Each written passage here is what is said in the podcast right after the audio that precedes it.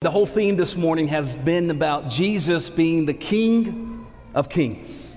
Now, what an incredible title. In fact, one of the first times we see this title used is an incredibly prominent time in biblical history. Up until this point, we have seen just about 40 something kings from the Old Testament to the New Testament. Here's the thing about every king every king had a different personality. Some kings will build a kingdom just for themselves. Others will build a kingdom based off of their jealousy or entitlement. You have kings who were great and kings that were for the people. Some kings, like King David, started off with a pure heart, ended up falling into sin, ended up experiencing brokenness. All throughout humanity, the people were hungry for a king. The people were hungry to be led. The people had a void in their spirit, and they were hungry for something more. And then here comes an incredibly prominent time in history. They were waiting for this Messiah, they were waiting for this king. Now, I want you to listen to Matthew chapter 2 when Jesus is called the king. Matthew chapter 2 says, After Jesus was born in Bethlehem in Judea, during the time of King Herod, Magi from the east came to Jerusalem and asked, Where is the one who has been born king of Jews? We saw his star when it rose and have come to worship him. So I want you to see in two verses very quickly there are two, two kings that we're speaking of. First, King Herod. King Herod was a king of this time, but he was an interesting king because he called himself Herod the Great. It would almost be like uh, if a basketball player called himself King James when there's only one GOAT, Michael Jordan. In this instance, you know what's really sad is y'all cheered louder for that than you did for the Bible when I read it earlier. so in this instance, King Herod is saying, Hey, I am the greatest of all time. I am the goat. I am Herod the Great. He was self proclaimed.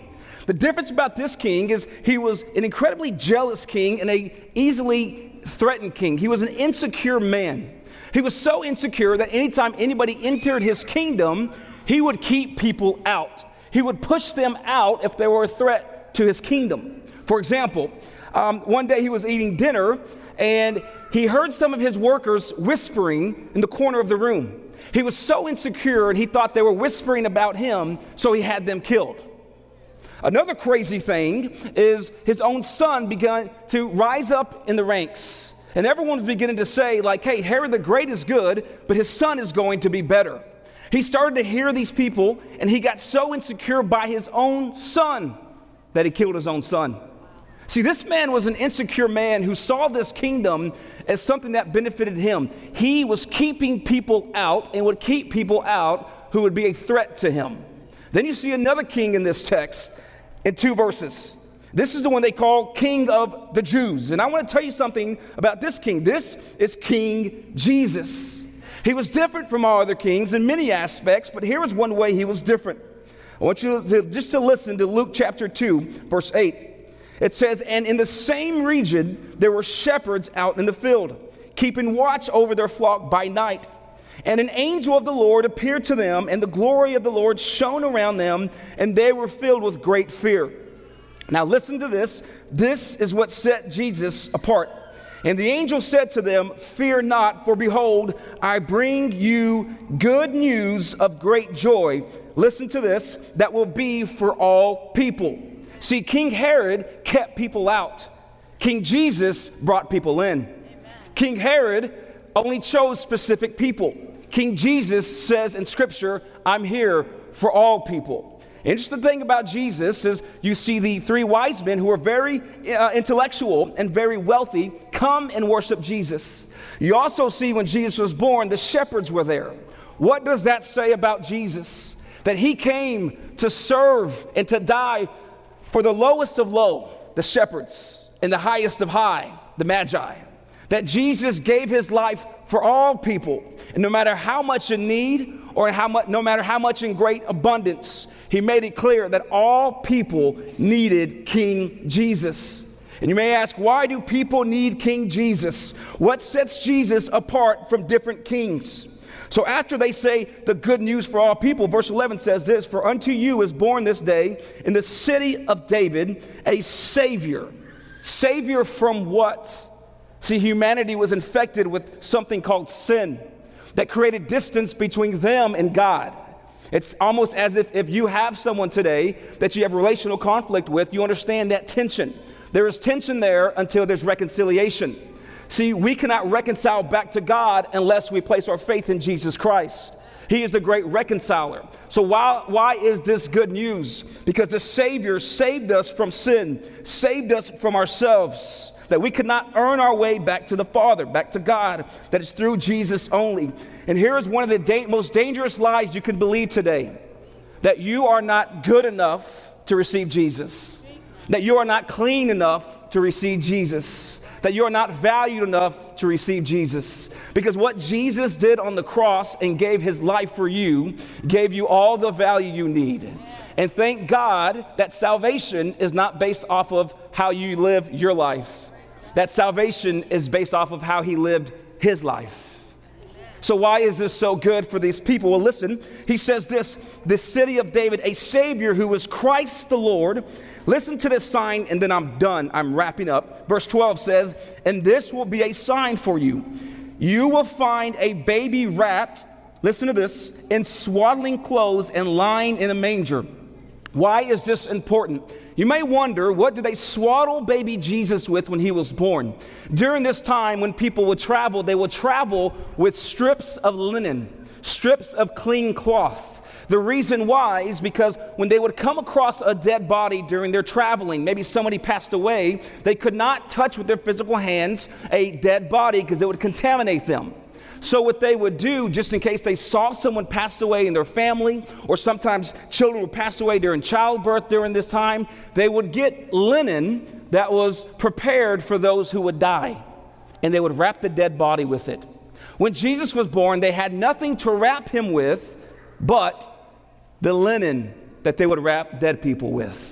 And you may ask, what is the significance behind Jesus being wrapped in this swaddle material that was prepared for people who would pass away?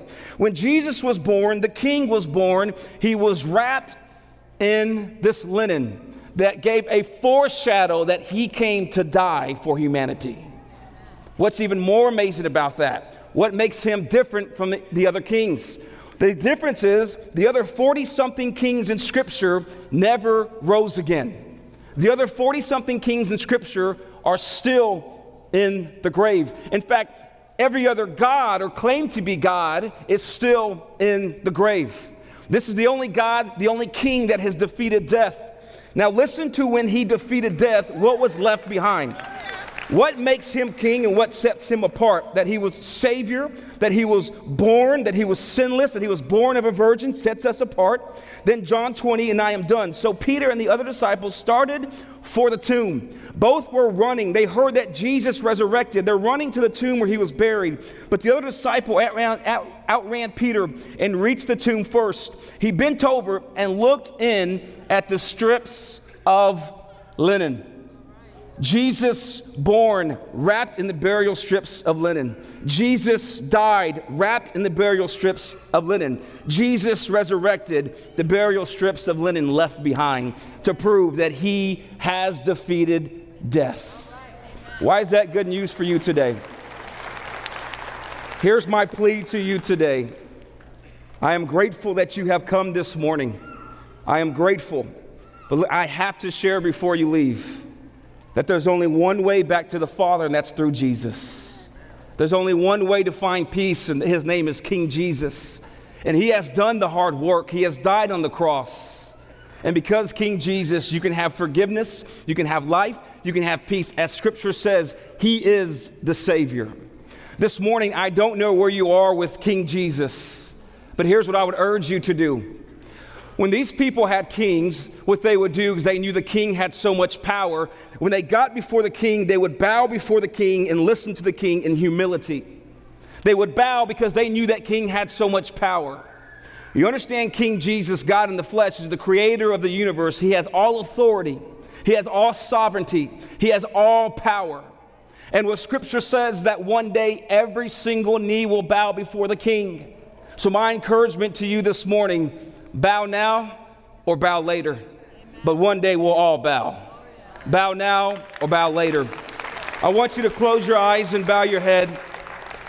I want you to close your eyes and bow your head. If you are here today and you've never surrendered your life to Jesus Christ, it is submitting yourself before the King, letting Him take full authority of your life, understanding that you are not perfect and you are a sinner, for all have sinned and fallen short of the glory of God, and that Jesus is the gift to have eternal life.